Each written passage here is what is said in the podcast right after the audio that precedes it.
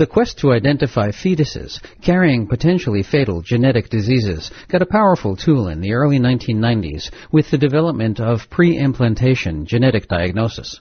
PGD, as it's known, allows doctors to scan the cells of an embryo fertilized outside the womb for signs of inherited diseases like cystic fibrosis or sickle cell anemia, giving parents the option of not implanting those embryos.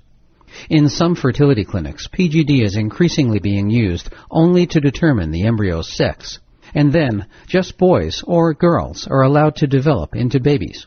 Immigrant couples are making different choices for children than American-born couples, adding another dimension to the already intense controversy of whether sex selection should be allowed at all.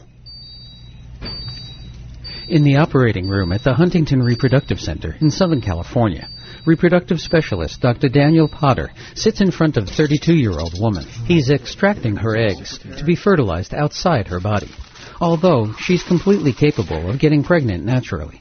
She's asked him to analyze the chromosomes of her embryos and select only the males. Virtually 100% of those pregnancies will be the desired gender. Many doctors, medical ethicists, and even human rights activists say Daniel Potter should not be doing this invasive, risky procedure for a woman and her baby who have no medical need for it.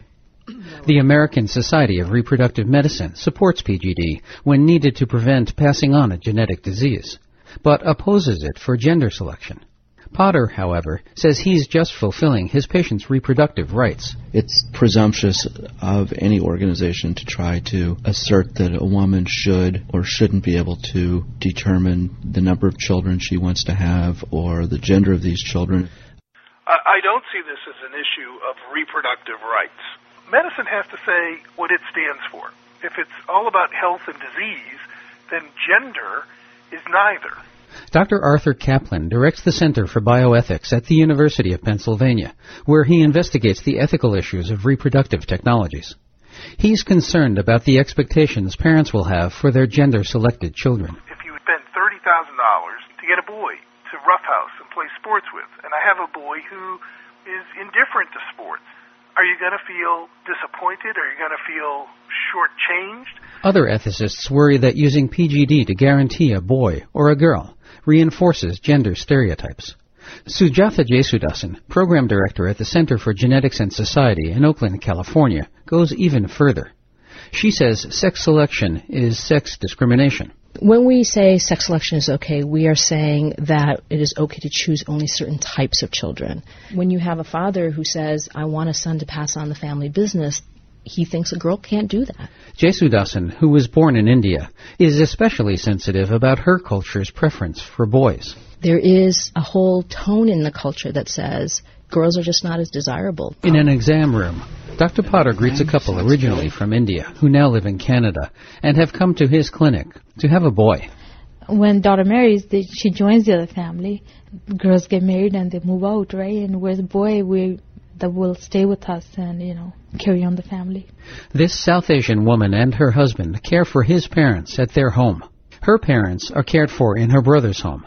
Although they have two daughters, her husband says there will be no one to take care of them until they have a son, yet to be born. The sons will usually take care of the parents in older age, right?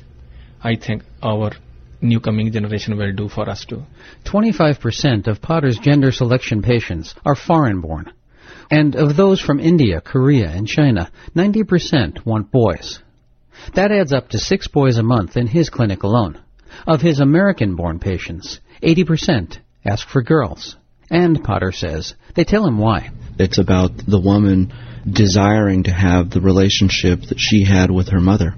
Seeing their daughter walk down the aisle, going shopping with them, this potential daughter occupies a space in their consciousness just like a living human being, and for them to give up on that, it's like a death.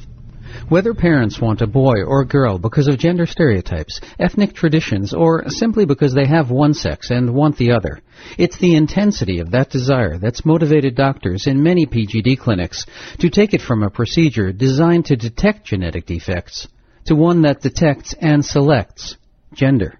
I'm Lonny Shavelson in Laguna Hills, California.